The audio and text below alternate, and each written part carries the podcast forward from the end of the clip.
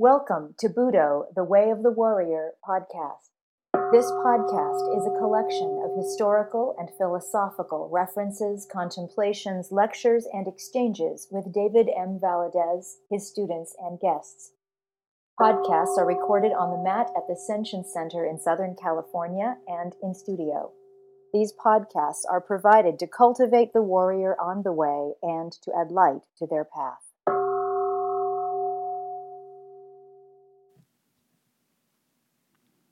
Hello, everyone, and welcome to this week's podcast. This episode, we're in studio again, and we're going to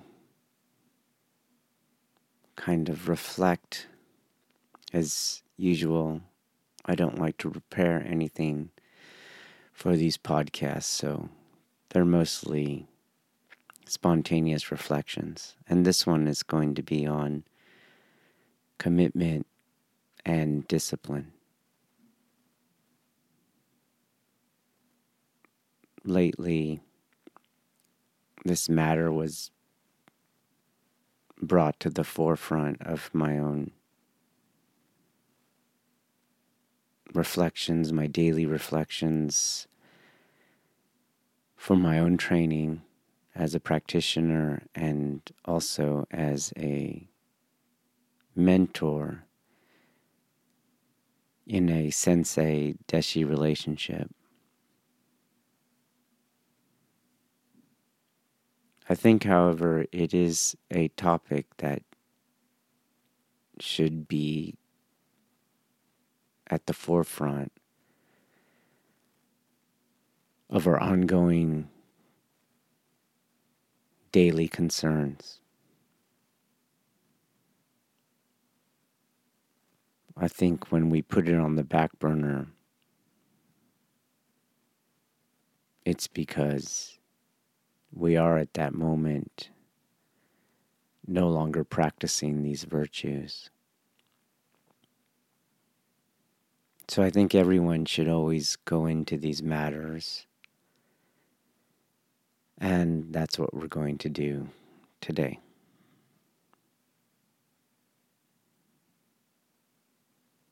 Usually, when I start with a reflection, I, if I look back at, at how it would, how it was structured,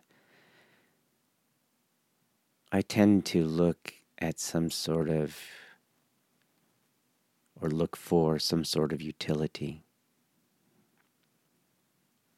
It makes sense in my mind to have a why.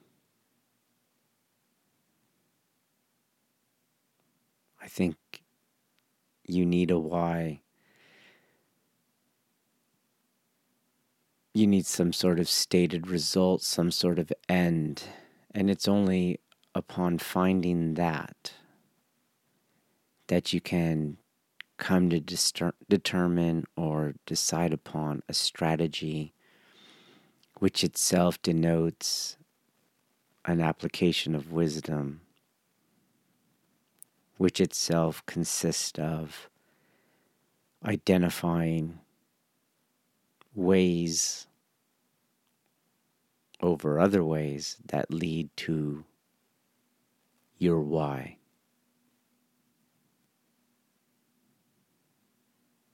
when it comes to the why of Aikido, they are perhaps as infinite as there are types of people who train in the art.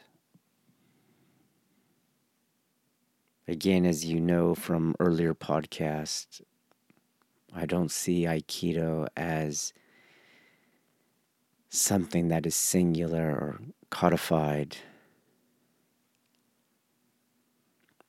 and I don't want it to be.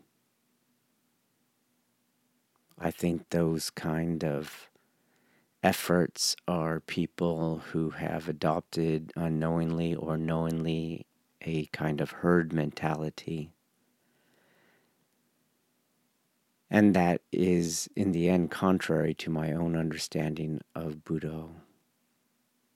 Because at some level, Budo is a kind of freedom from the herd. It is a skill in liberation. And herd mentalities are the exact opposite of that. A herd mentality is the final nail in our own spiritual coffin, whereby our own bondage has become unconscious to ourselves, making that kind of power trap completely fulfilled.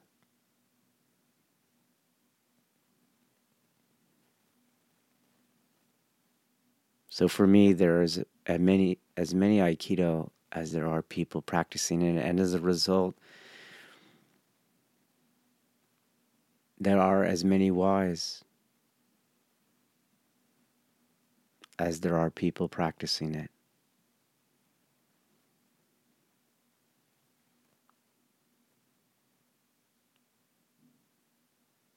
Each person should decide for themselves what is their why. And thereby they can proceed down that reflection chain.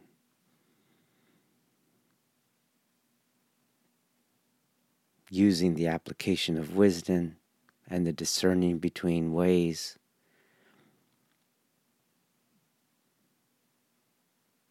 And then the choosing of which ways lead to the fulfillment of their own why.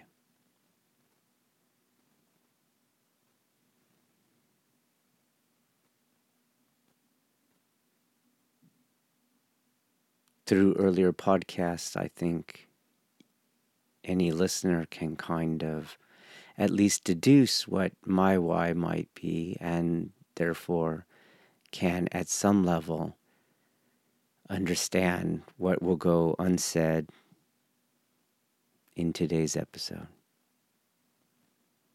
Although I'll, I will try and do my best to bring to the surface all defining context and criteria. In order to capture the most whys and to make this episode relevant to as many listeners as possible, I want to use a negative why. And it is the following No one comes into a dojo to suck at Aikido. Whatever their Aikido is, nobody starts that training and says, My understanding of Aikido is A, and what I hope to get most out of this training is to be terrible at A. It just does not happen. The very process of training, as I've said earlier, is that one engages in an act of transformation as they move from their current self to at least a non current self variant. But the underlying attachment is that the non current self variant is in some way positive. It's not a negative act. It's not a negative manifestation.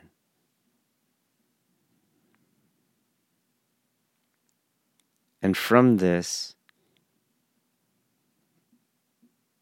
this combination of transformation and positivity,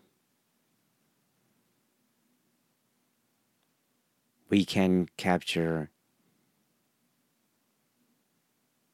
a lot of whys by understanding this as a totality seen through the lens of performance. Meaning, colloquially, when we talk about performance, we are talking about a skill and a skill that is looking to be positive. When we say a skill or a lack of skill and speak of it in negative terms, we tend to say a lack of performance. There's some sort of positivity that comes with the common usage of the word performance.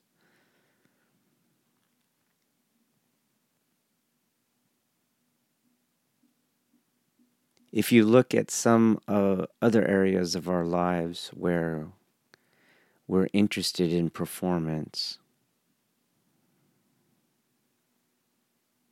It is very well understood by most, especially those who have achieved it, more so those that have achieved a high level of performance, meaning those who can outperform the majority of the population attempting said performance. It is well known that the more you commit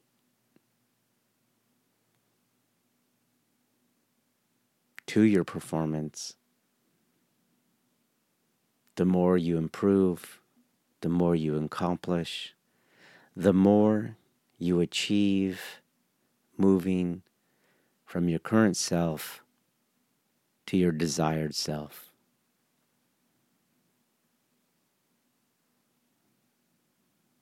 In my experience,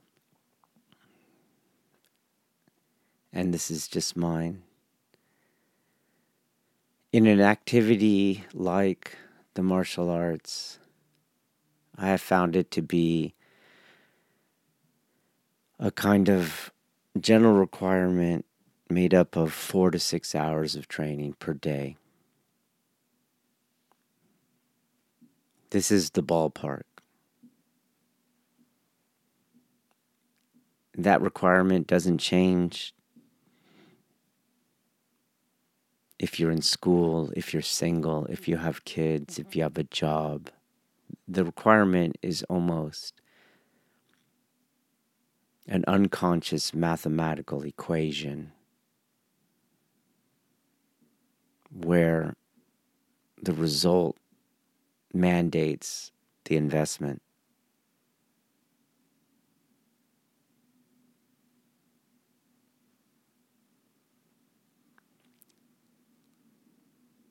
When I look back and when I wanted to become fluent in Japanese, so let's step away from a martial arts setting. I wanted to become fluent in Japanese. When I was a freshman in college, I signed up for Japanese language. It was one hour a day, it was five days a week. Other languages like Spanish was four hours, one hour a day, four days a week.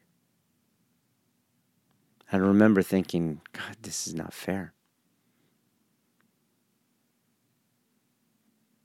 there's way more work. And I'm only I'm only getting one extra unit. Japanese was 5 units, Spanish was 4 units. I had to learn the language and I had to learn a new alphabet, a new way of writing. In fact, I had to learn 3.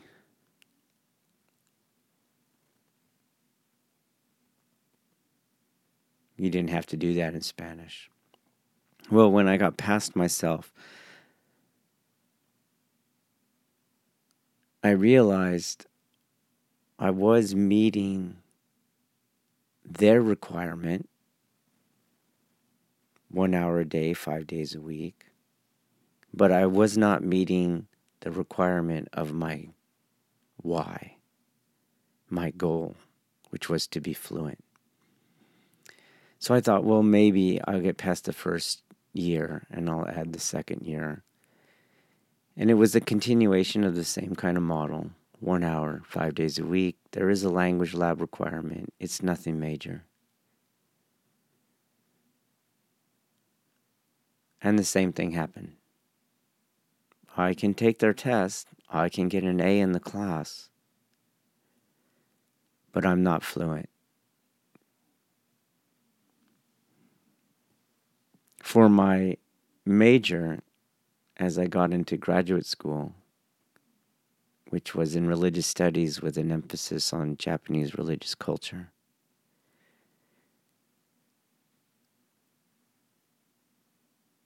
It became pressured by the practicality requirement, this goal. I had to become fluent. And what I deduced in the years of it not happening is that that manner of studying, of practicing, of training in the language was insufficient to accomplish the goal. And at some level, everyone knew it.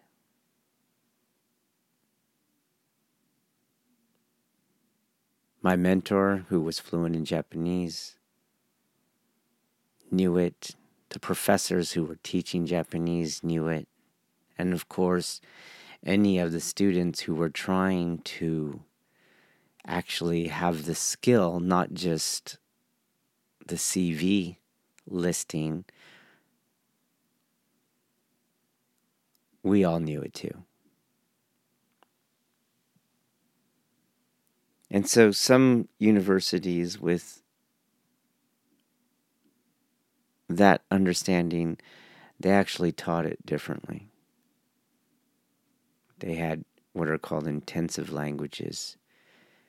And you went to your Japanese language class for five hours a day, five days a week.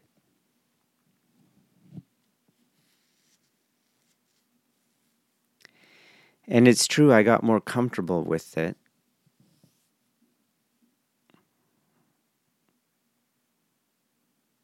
But I found that there were it was almost like luck. If the conversation and conversational language is always more difficult than reading or writing or taking a test because there's nuances in the foreign language that you just don't cover in class that that cultures leave to your upbringing to understand. So it was like luck. If the conversation happened to be or overlap with what I knew, I could act as if I was fluent. But inside, because I was very interested in the goal, I took the goal seriously. I could tell that I was able to participate in the conversation more out of coincidence than out of any actual skill.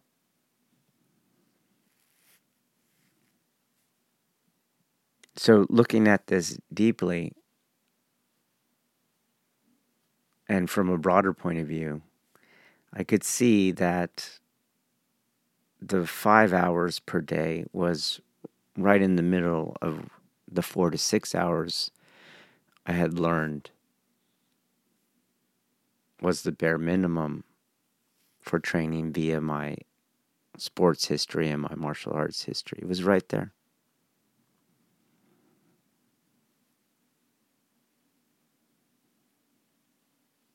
But I added that word, didn't I? It's the minimum.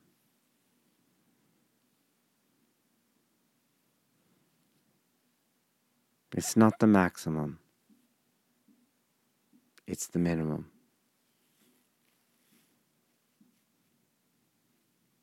We have a minimum training requirement in our dojo.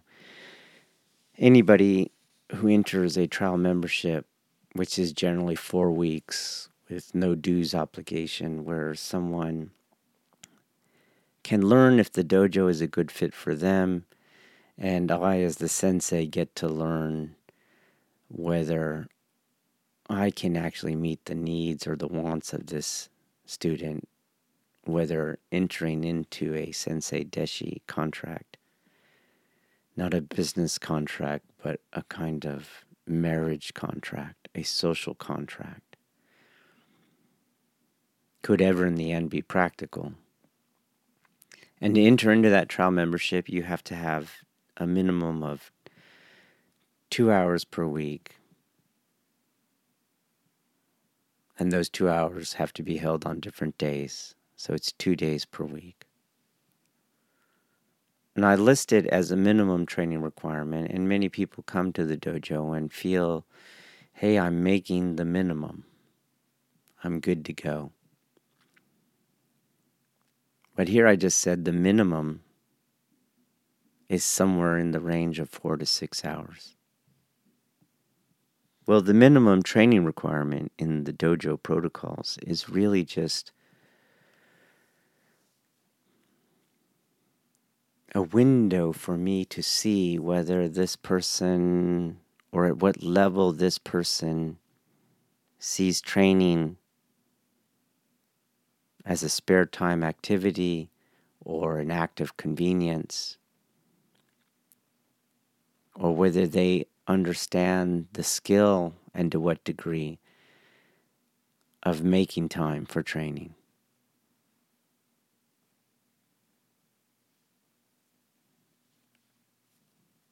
two hours a week, two days a week, is well below the practical minimum of four to six hours per day.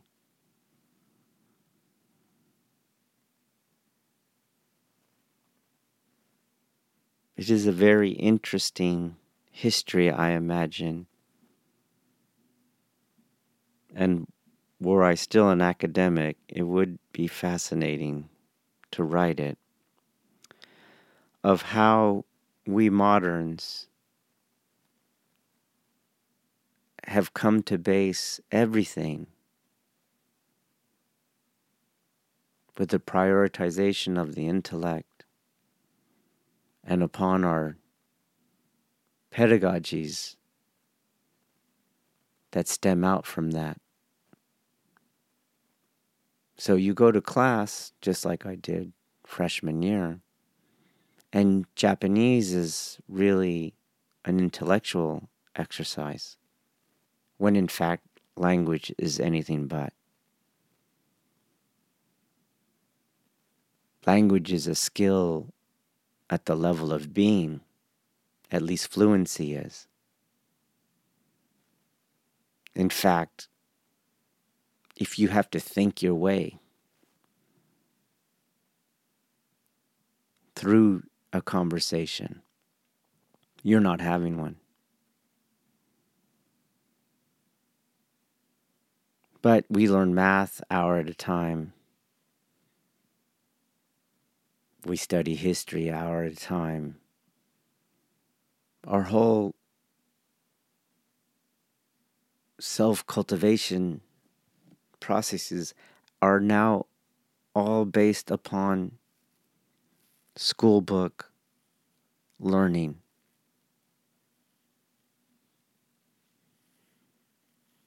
This is why there's the use of tests, grades,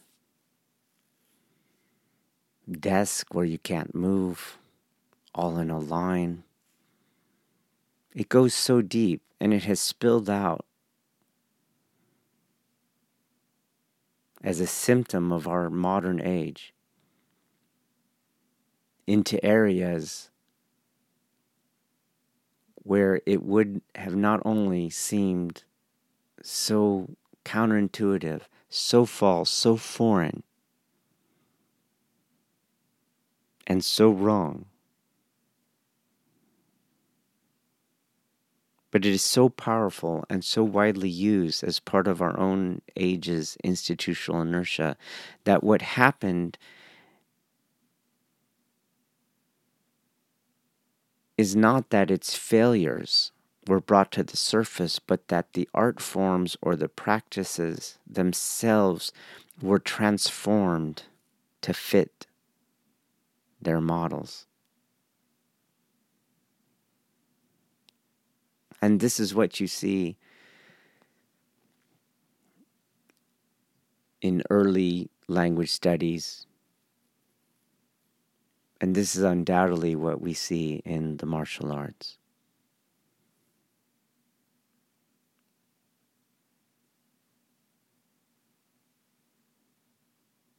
Early practitioners, even as the arts of Japan spread outward, did not have this view.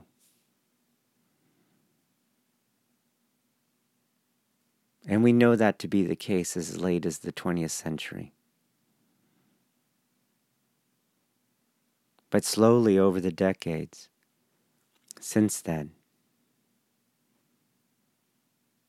it is so well cemented that you learn this practice, which is meant to function at the level of being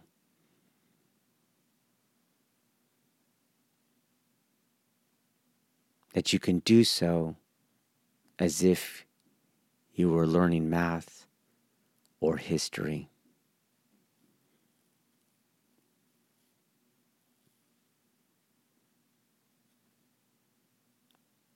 And you not only see this in the reduced and delusional amount of hours that people dedicate to this skill set, but even class formats.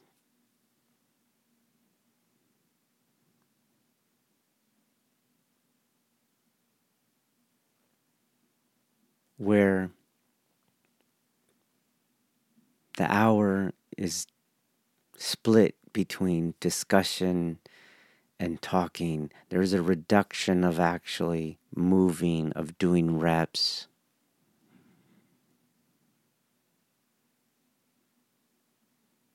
I would say even the prioritization of form, of Kihon Waza, which is now well held well over the cultivation of skill. Meaning, in the academic requirement and assumption that skill is identifiable with form, with a form, with a tactical architecture, has by default deprioritized skill and held up form. This is why all Aikido tests are never tests in skill they're tests in form. Because academia assumes, because otherwise it would have no way of doing what it does, it assumes that skill is in form.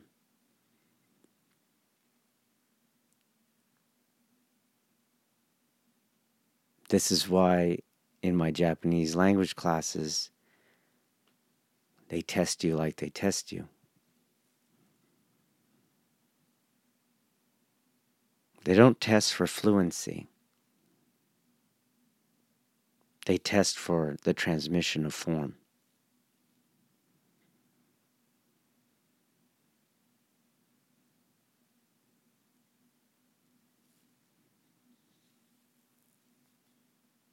Because I was honest with myself, and I think everyone needs to be when you're looking for your why and your discernible process for achieving that why.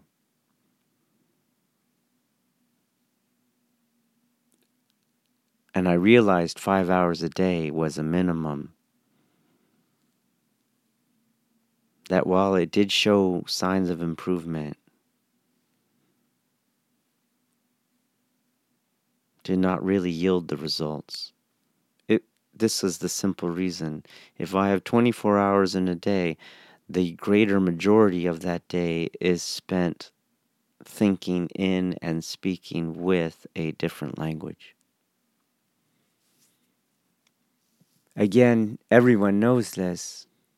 All those concerned with fluency know this.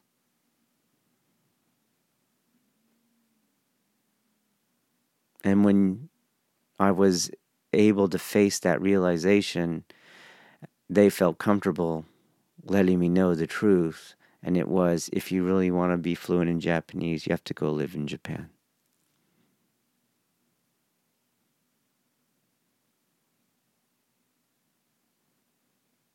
Which is an extension of that last, or an application of that last realization. You're going to have to change the number of hours you're giving towards contrary ways.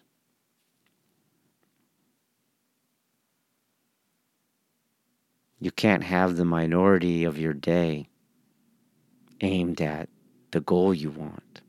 That the majority of your day has to be aimed at the goal you want. You have to make four to six hours a true minimum.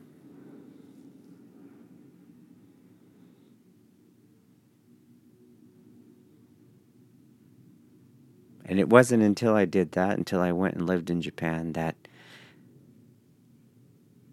I felt that original goal, the fluency, actually being manifested.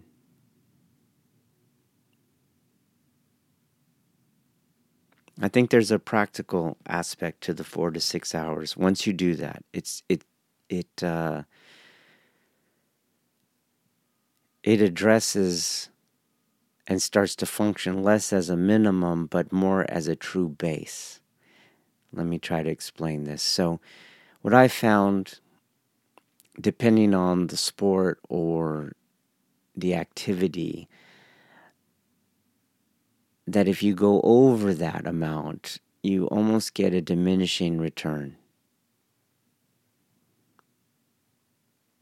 So prior to, I'm going to draw from my athletic history. I competed in two sports at a national level and was operating at the height where you get invited to the Olympic Training Center as hopeful and prospect. I remember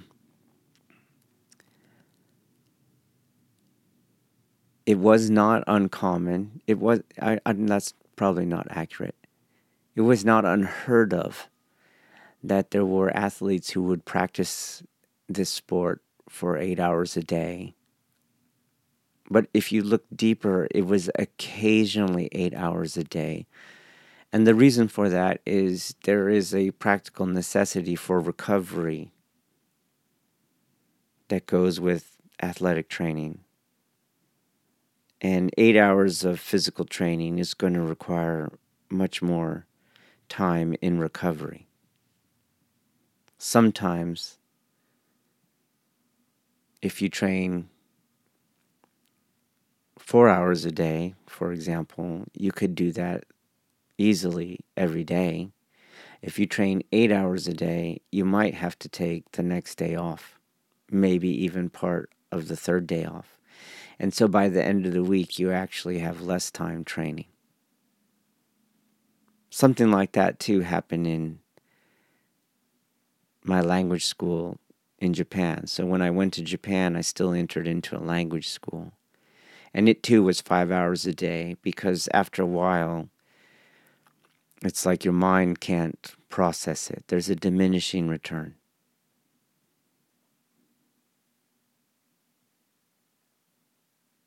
What the remainder of your day was made up of was not you know, drinking from a fire hose in terms of remembering kanji or grammatical patterns or the stress of test taking, but you just you were done with that and you went out and you lived life as you fine tune and we're exposed to the subtle aspects of culture and its language.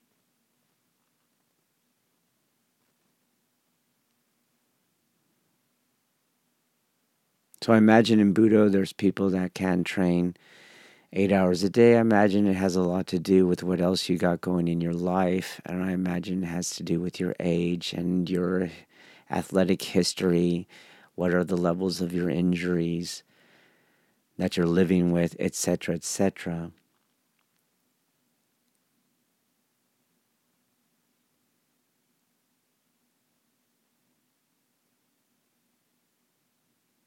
And so I would only say that there has to be, on the one hand, there is this almost universal law that to move something from my intellect into my being, into my body,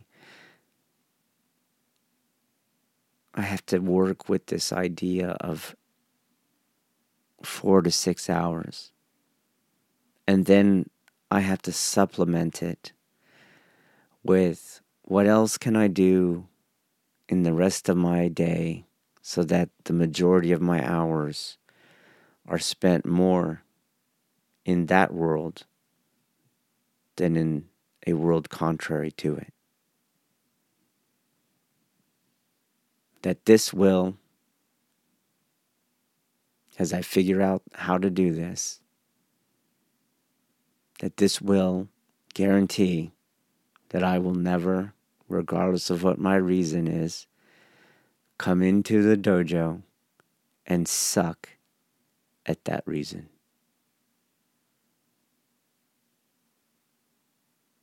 That this is some sort of ballpark I can put myself in when it comes to practices meant to operate at this level of my being, and I'll do okay.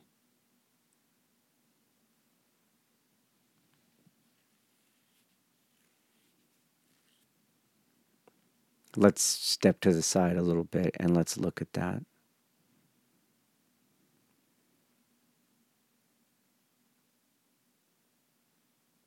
When you have a goal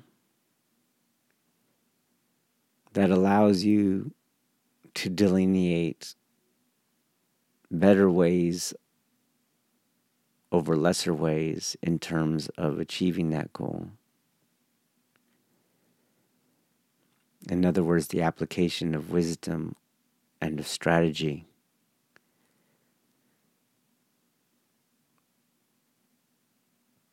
The way that you're going to discern what is wise and what is strategic is you're going to look at your achievement. How close are you to your goal? How far are you? Are you heading towards it? Or are you heading away from it?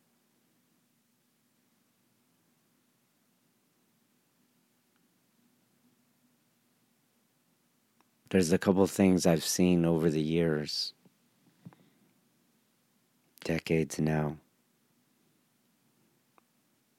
that often go without notice when in fact these are key insights we should all have.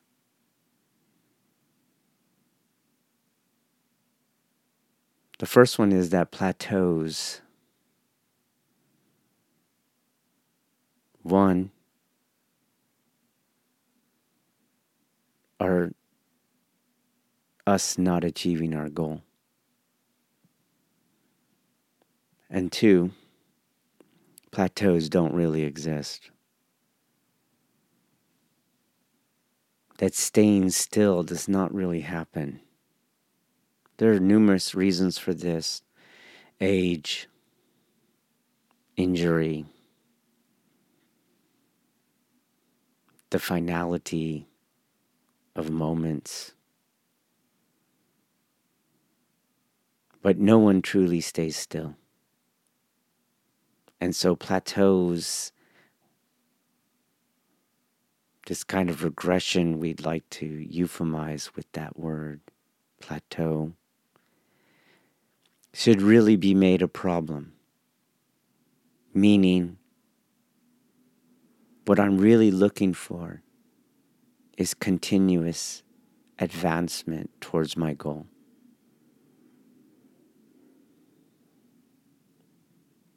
if we use the word achievement, I think this is how it should be understood. Not in the sense that I have reached my goal. I think we should choose goals that are really unreachable. And maybe perhaps all goals really are. maybe goals are just directions, not destinations. And so if we use the word achievement, we're really, really more interested in not the actual reaching of a destination, but more a direction and a movement along that direction.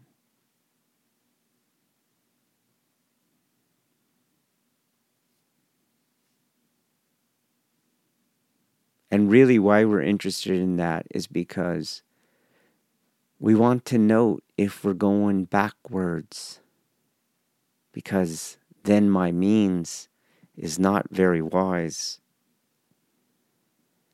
nor very strategic.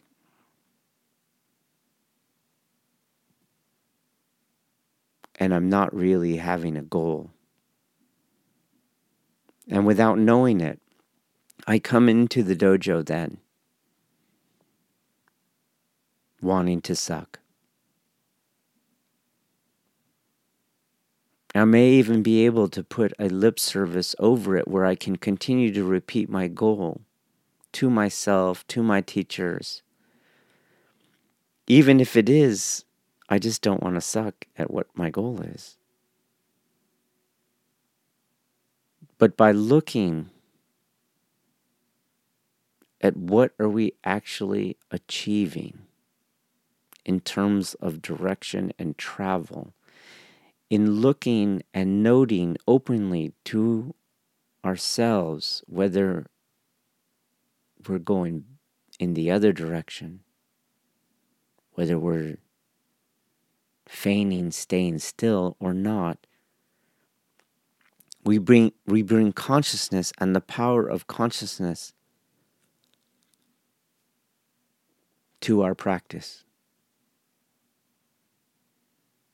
And this is vital because at one point, what at one point, especially in Budo,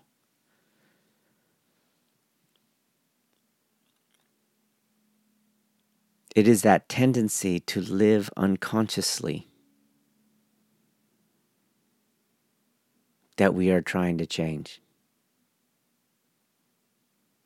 So to not bring this into our sense of discipline and commitment, our skill in reconciling all contradiction and discrepancy between how we are acting, how we are living, how we are being, how we are thinking, and our stated goal.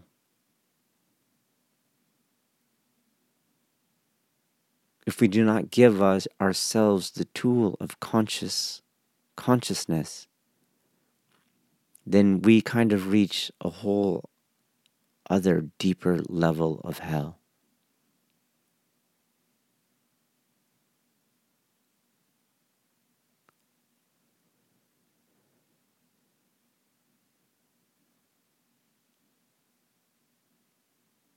When you look at yourself, we can just use this solution, we can just plug it in.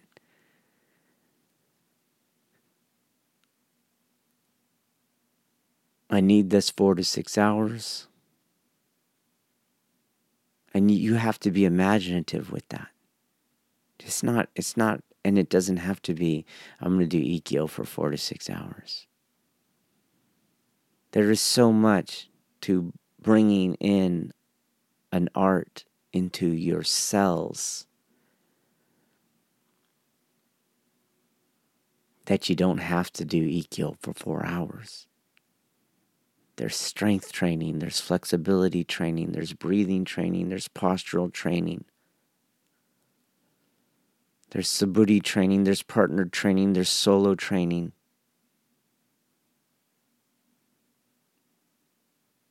It goes on and on.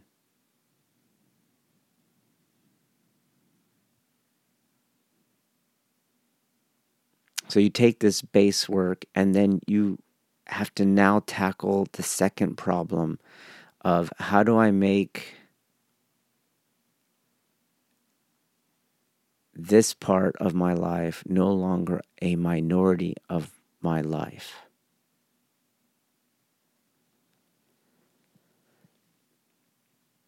Very famous trainer Charles Poliquin is very critical of words like discipline and motivation. And you should read his his his essays on that. It makes perfect sense. It does.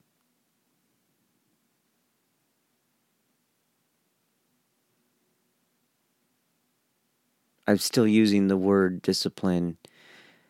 And I probably am, however, equally as he is, critical of the word motivation. So I'm using the word discipline. It makes sense to me. Motivation is what I tend to use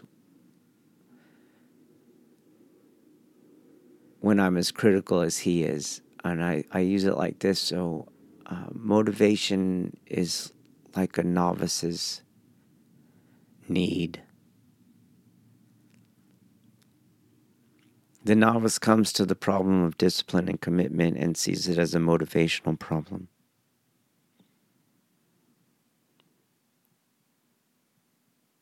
But this very need, or even just the proposing of this idea, is telling you that training is not happening at the level of being.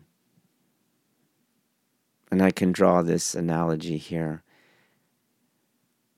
I'm not motivated to breathe. My body just breathes. Training needs to function at that level. I don't have to find some sort of charge some sort of energy to get me on the mat. I go onto the mat with the same amount of energy it takes my body to find and take its next breath.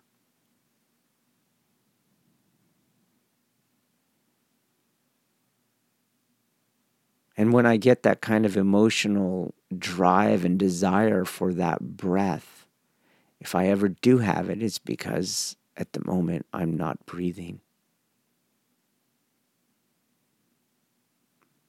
Someone's choking me out.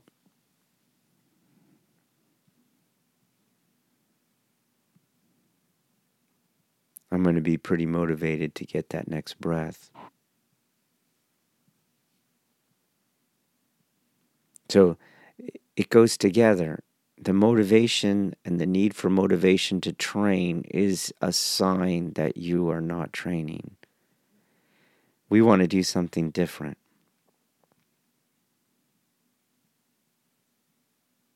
Poliquin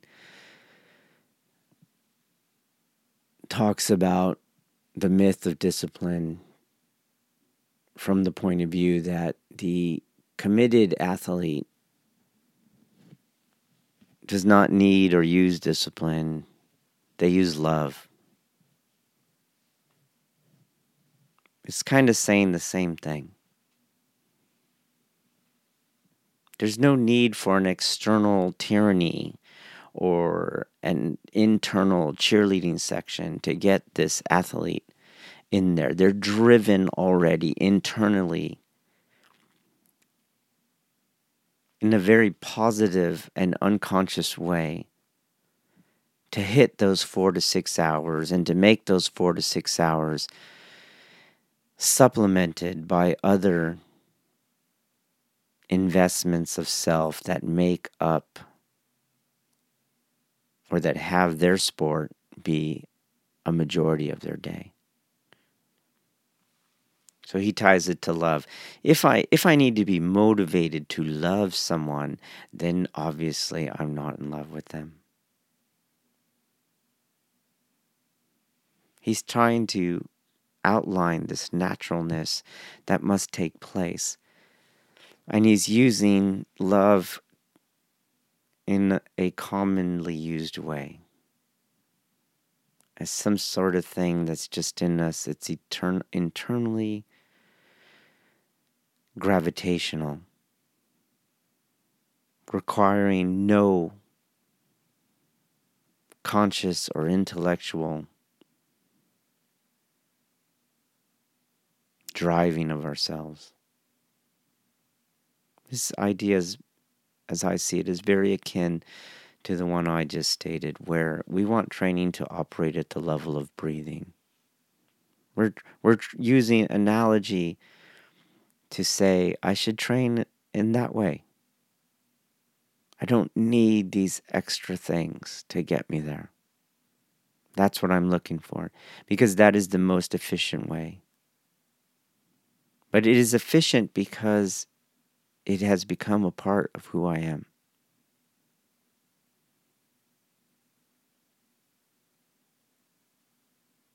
Just like love is a part of who I am when I'm in love. But if you go deeper, love is a kind of, and has to be,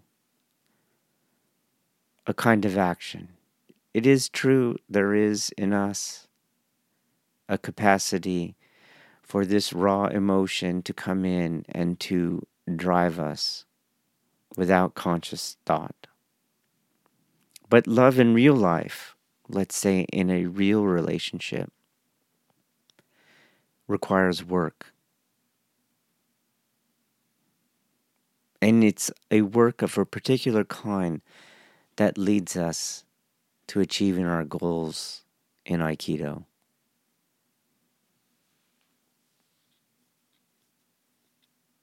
It's the work of sacrifice. And when you think of sacrifice, it's not as it is in love. It is not a sacrificing of who we are. That's not practical enough. It is a sacrificing of all those things, all those actions, all those activities, all those ideas, all those practices that are making up those other 20 hours in the day that are preventing me from making my practice the majority of my day.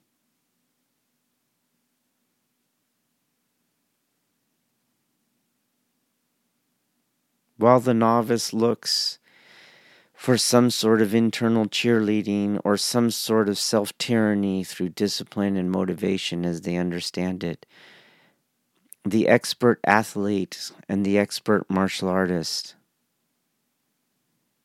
is acting more like an ascetic. Where discipline is understood in very practical ways, not emotional ways, very practical ways. Wherein one stops and forfeits and gives up all those things that were at first lending themselves towards their individual practice making up only a minority of their day.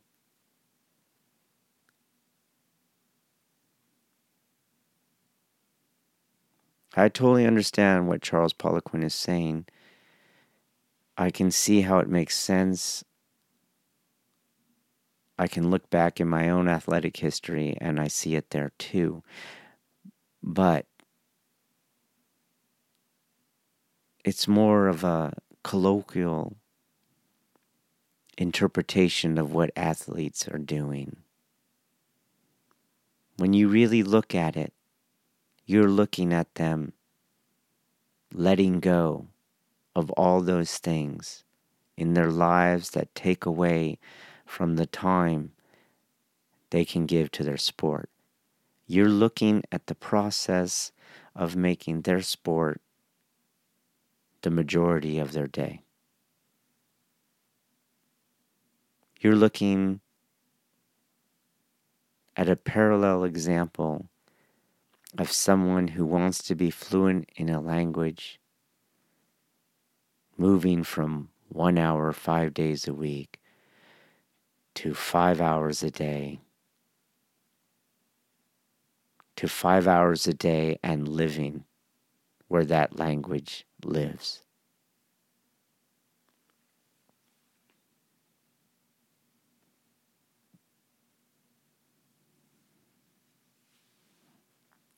You can employ this, and this is the definition of commitment as I understand it. It's not so much, at, at least at the level of practice, it's not so much a magnetism to the desired goal as it is a rejection a separation, a departing from everything that is not leading towards that goal. Everything that does not stop the plateauing, everything that does not have you oriented in the right direction, everything that does not have you moving in the right direction is sacrificed.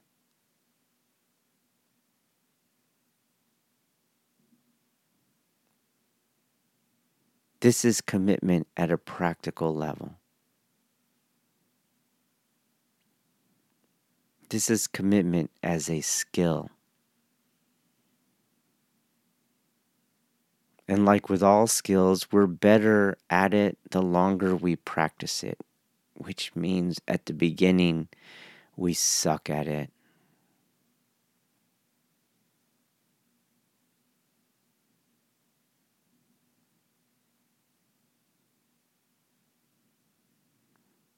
This means over time we have to experience the ups and downs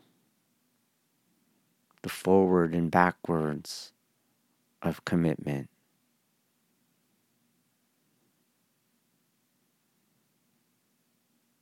We will have to play with our schedule. We will have to play with our friendships to learn that there's more we have to play with.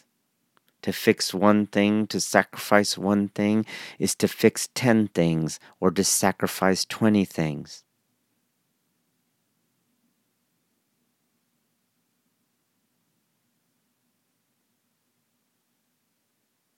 It is to understand more fully that we are works in progress eternally. Again, like the ascetic.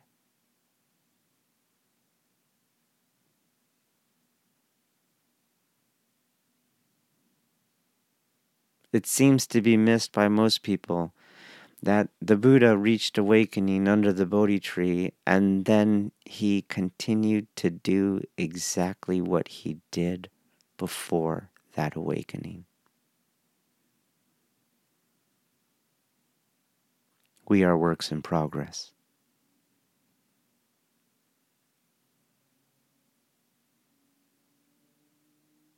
We are in need of a continuous practice.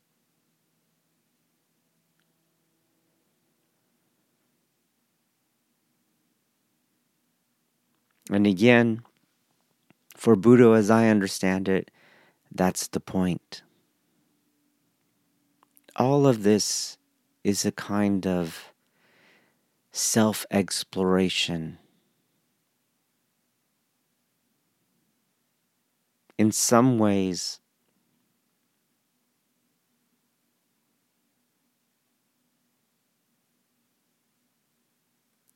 if I commence this practice in sacrifice, develop this skill in commitment, that very process is what is actually important. Again, the achievement is not important. The process is what counts.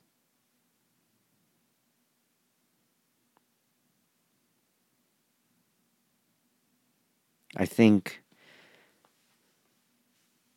current generations have a problem with this. Discipline and commitment, of course, is understood academically nowadays, which is always going to lead to those adolescent understandings of motivation and tyranny of self, the need for motivation, the internal cheerleading section. Maybe we even need an external cheerleading section nowadays. At our old dojo, I don't think this is uncommon. It was next door to a fitness center.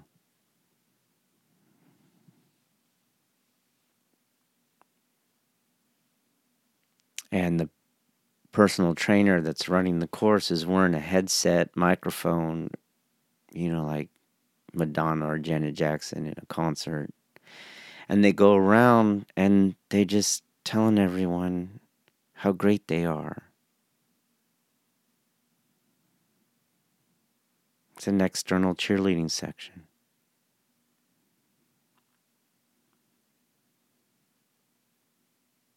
And the idea here is that if I'm not cheered, I'm not going to do this.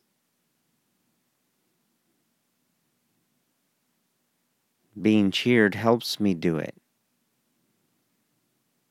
Of course, financially, it helps the business, right? Oh, you make me feel good about myself. And then I'll keep coming, then I'll keep paying you.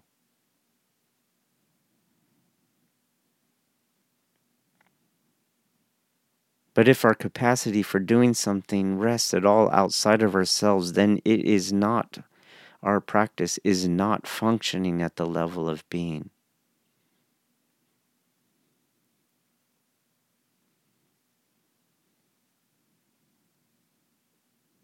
This is an extension of our misunderstanding, our departure from how the ascetic understood commitment and discipline.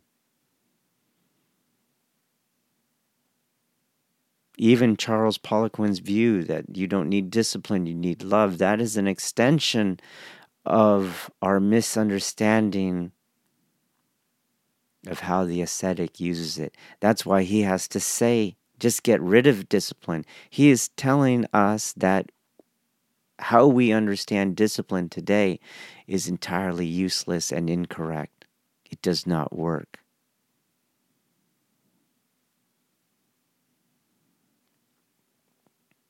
So, if I can sum up on this notion here, remember our skill set is meant to function at the level of being. And that is held in contrast to an intellectual advancement, a conscious understanding. In many ways, what we're looking for is an unconscious competence we're looking for a fluency.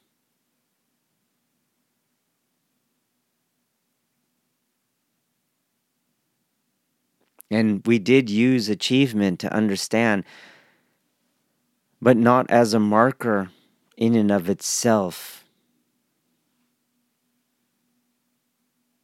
It is a metric to identify wisdom and strategy, the discernment between multiple ways of achieving a goal. But in addition, and this is where most of us miss it, the goal is not important.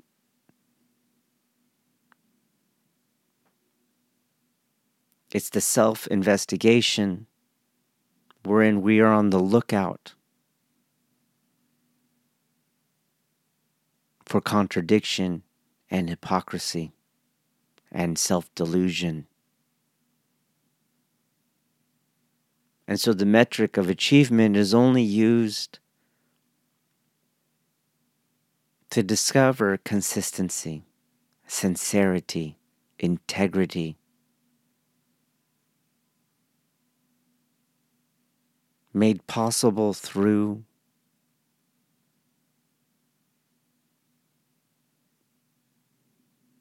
the requirement that we are heading in the direction we want to head in, that we are not staying still, that we are not heading in the wrong direction.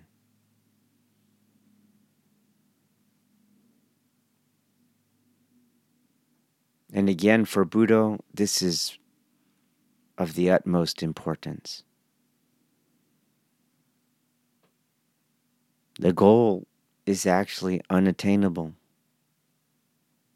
Even the goal, the general, universal goal of not sucking at Aikido, whatever that means to you. Because we can always improve. The goal is unattainable, but the process is real. And it is viable as a means of gaining spiritual maturity, dropping the delusion of self, reconciling ego, developing skill in self displacement, ending suffering.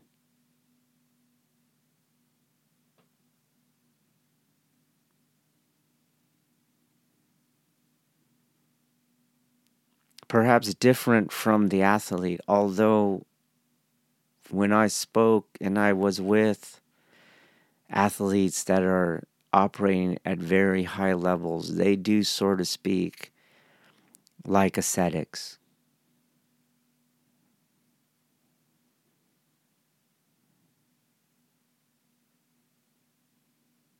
Winning nationals was not the goal as much as being the closest they could to their ideal as they could be continuously. Winning nationals was a consequence of that. You had, of course, people who I just want to win nationals. But they always seemed to be a notch below those others. They weren't ever as consistent they seem to be more prone to being psyched out.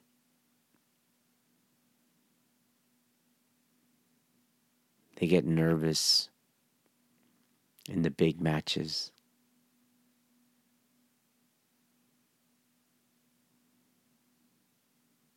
So if I'm on mat, I'm talking about more discipline and more commitment. It, I'm speaking about it this way.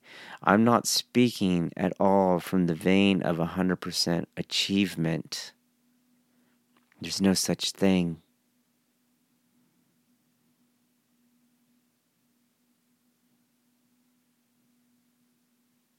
Discipline and application of self is understood as a 100% commitment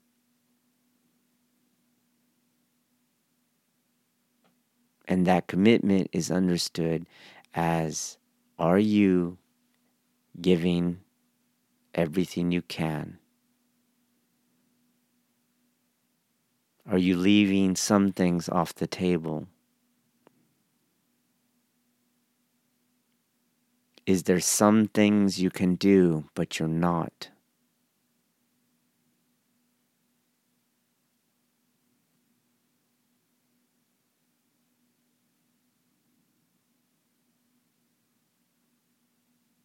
This is commitment. And as I said, it is a skill. You get better at it as you practice it. And of course, like any skill, as you don't practice it, you suck at it. But as I was going into, it seems a lot of people nowadays versus in the 20th century, where people in the beginning of the 20th century and all the way to the mid 20th century, I would say up into the 70s and into the 80s, even, where people full well understood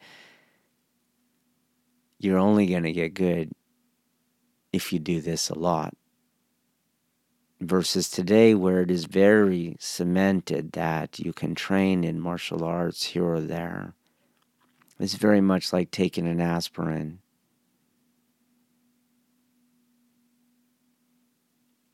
It's going to fix you. It's going to bring confidence into your life. You're going to get in shape. It's all these things that used to make up the yellow page ads of old promised you everything and promises you everything for your kids too. Everything that's ailing them, martial arts is going to fix it. And it's going to do it with two hours a week. All you got to do is learn the techniques. You just have to memorize them.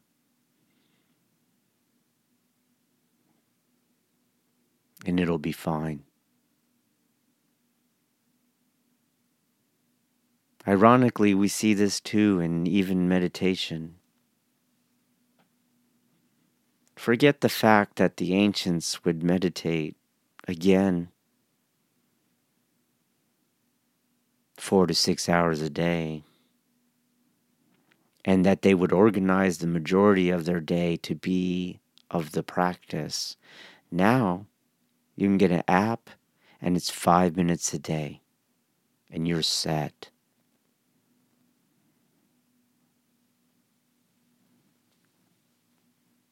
So today you have people coming into the dojo and they're like, I'm pretty sure I could do this in two hours a week. I'm pretty sure.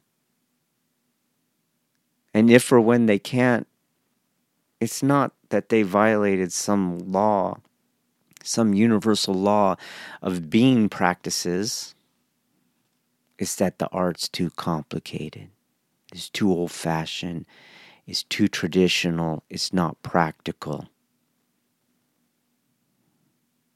So, arguments for practicality have conjoined with this modern prioritization of the intellect and the use of classroom technologies and it's all working together.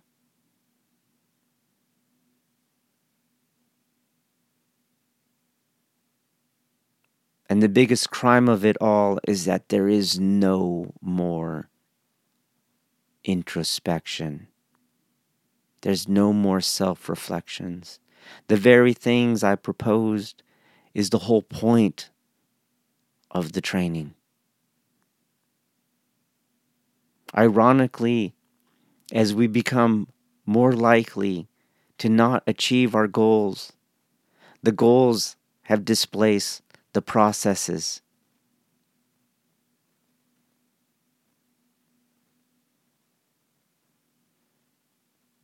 History is always ironic.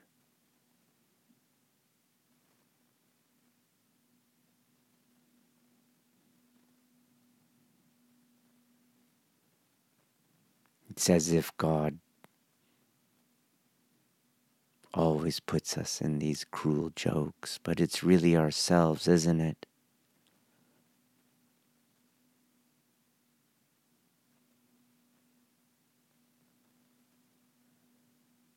But this is all compounded by people now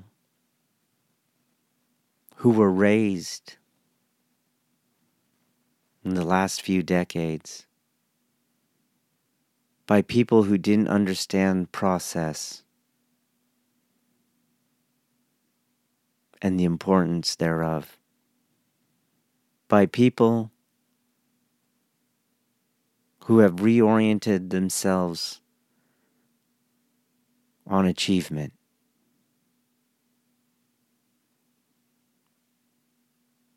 And they raise their kids like that.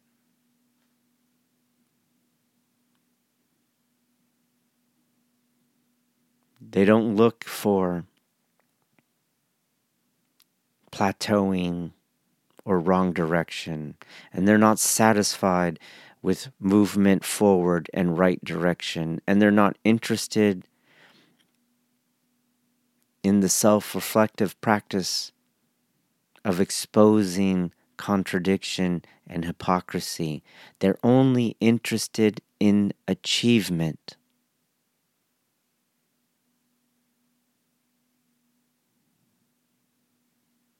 The goal has become all important.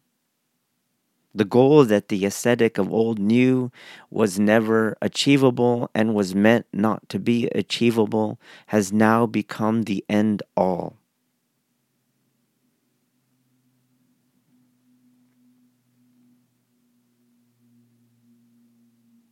So these people come into the dojo and they have their their bias against impractical arts, etc. And you tell them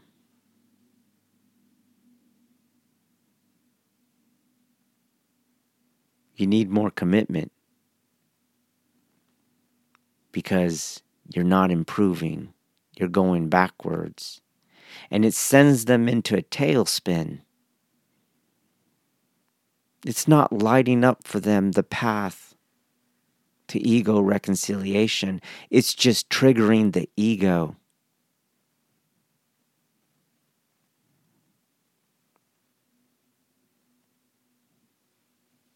And they start to feel guilty and sad and rejected.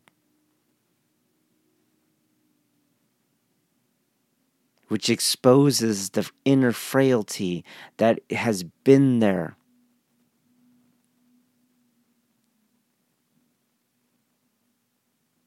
And put in them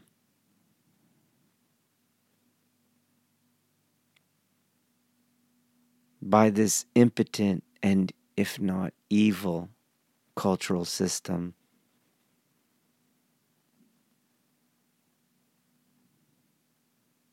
That emphasizes achievement over everything.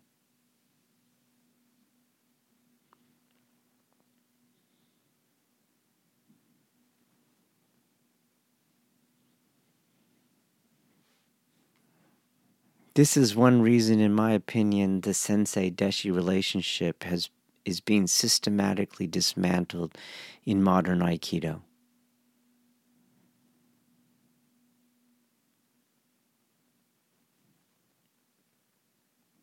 You have deshi who have been psychologically sabotaged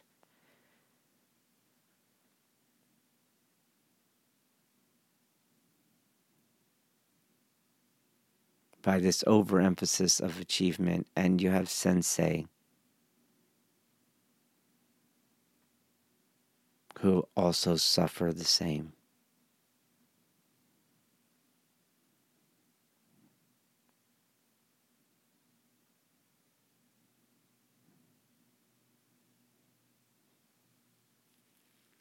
The worst thing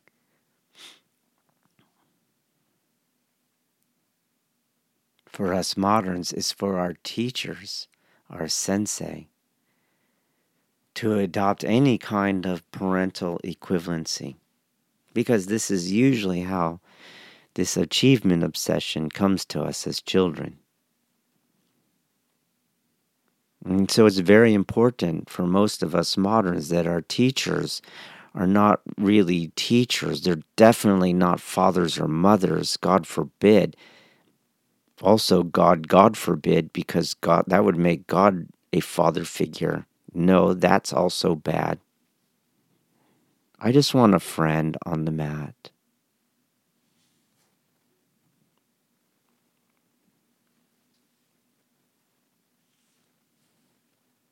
And by that, we dismantle one of the key technologies for moving beyond ourselves.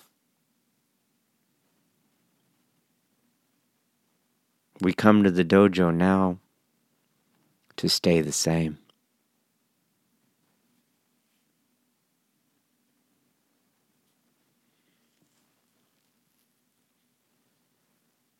Just don't point it out.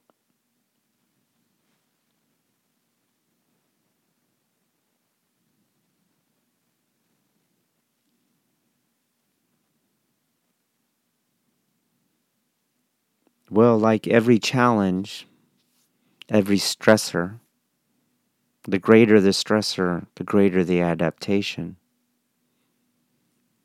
And if you walk into a traditional dojo and this is your view of achievement and investment, it's going to hurt.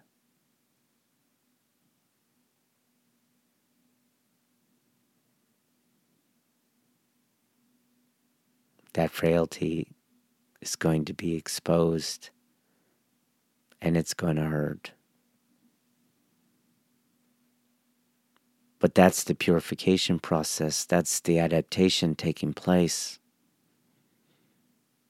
My advice is see it through. Keep moving forward through it.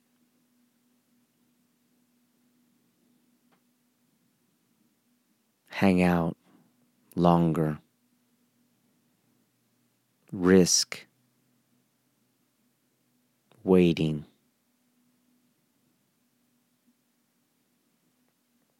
See what happens. Risk waiting to see what happens. In other words, start practicing some faith and some trust.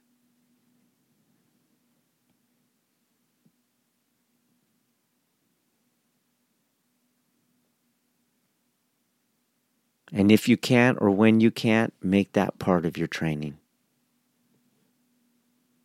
As I said, you might need to fix 10 things to fix one thing.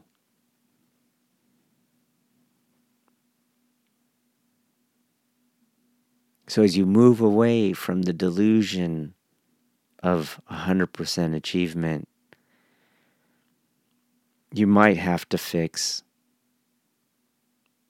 or develop a skill in trust and faith before that. And that too, as with everything in a way, upon the way, that too is in some manner more important than even the goal of moving beyond a concern with 100% achievement.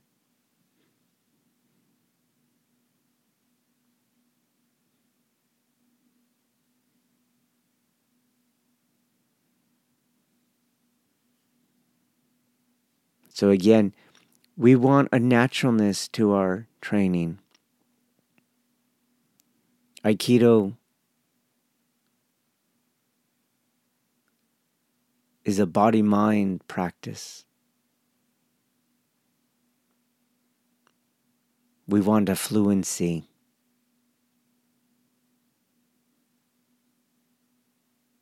There's some sort of minimum requirement for fluency in terms of hours committed. And also in terms of whether our practice makes up a minority or a majority of our day.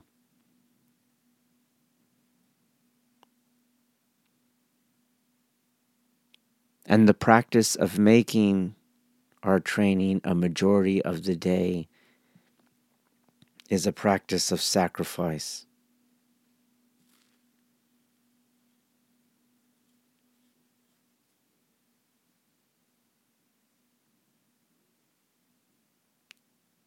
Of letting go of those things, those people, those idea, those ideas, those actions, those organizations that prevent that from happening.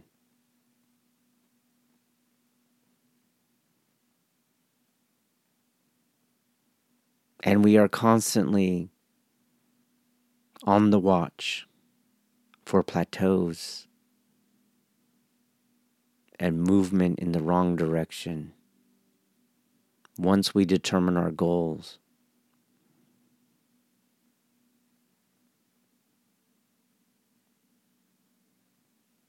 we're on the watch for inconsistency and contradiction and hypocrisy.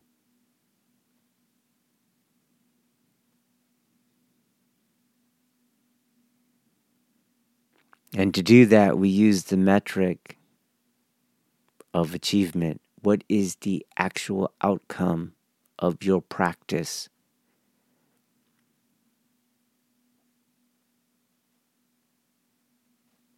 And whatever that outcome is, how proximal is it to your goal?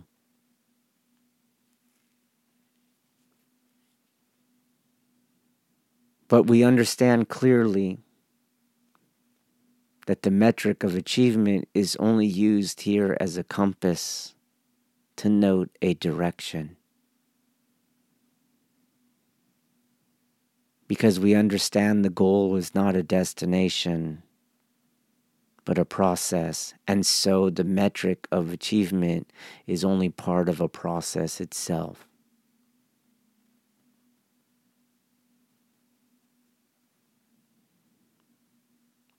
And we understand that as moderns, things are slanted against us.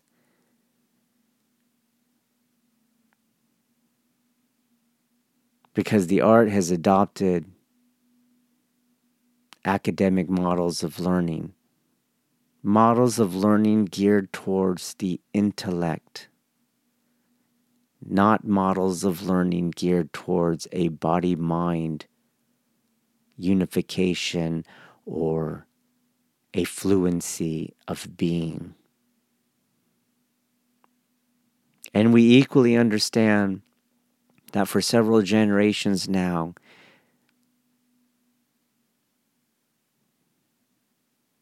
we have been plagued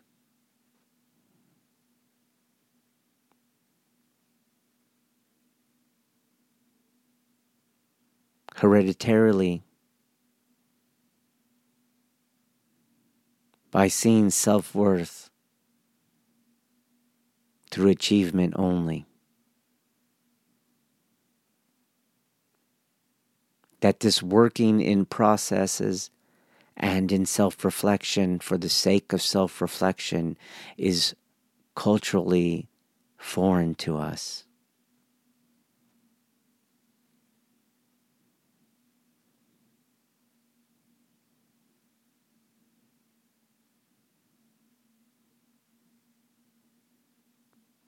And that we're going to be resistant towards the call for more commitment and more discipline.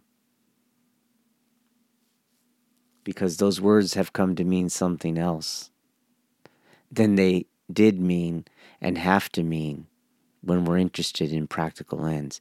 We have to understand that as moderns, we're going to be resistant to it, and in that resistance, we're going to probably feel rejected and that we have lost value and our self worth has gone down. And therefore, we're going to need some trust and some faith, and we're going to have to develop those skills in trust and faith in order to continue to maintain our direction and our movement along that path.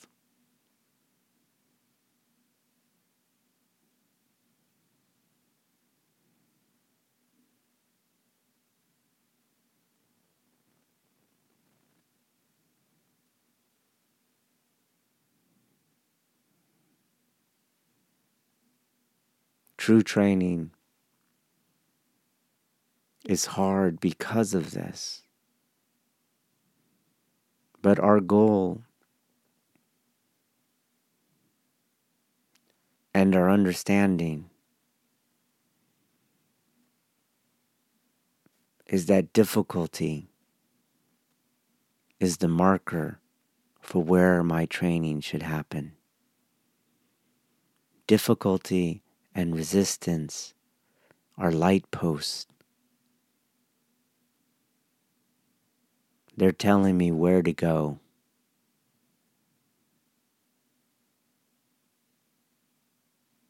The worst thing I can do is go the other way.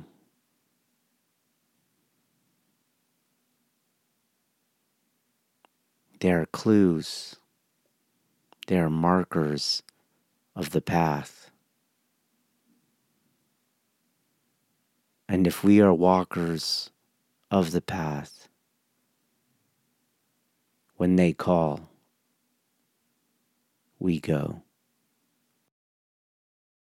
This concludes this episode of Budo, the Way of the Warrior podcast. For more information, please visit senshincenter.com. S E N S H I N C E N T E R.com. Or find us at Facebook at Senshin Center and on our YouTube channel at Senshin One. Thank you for listening.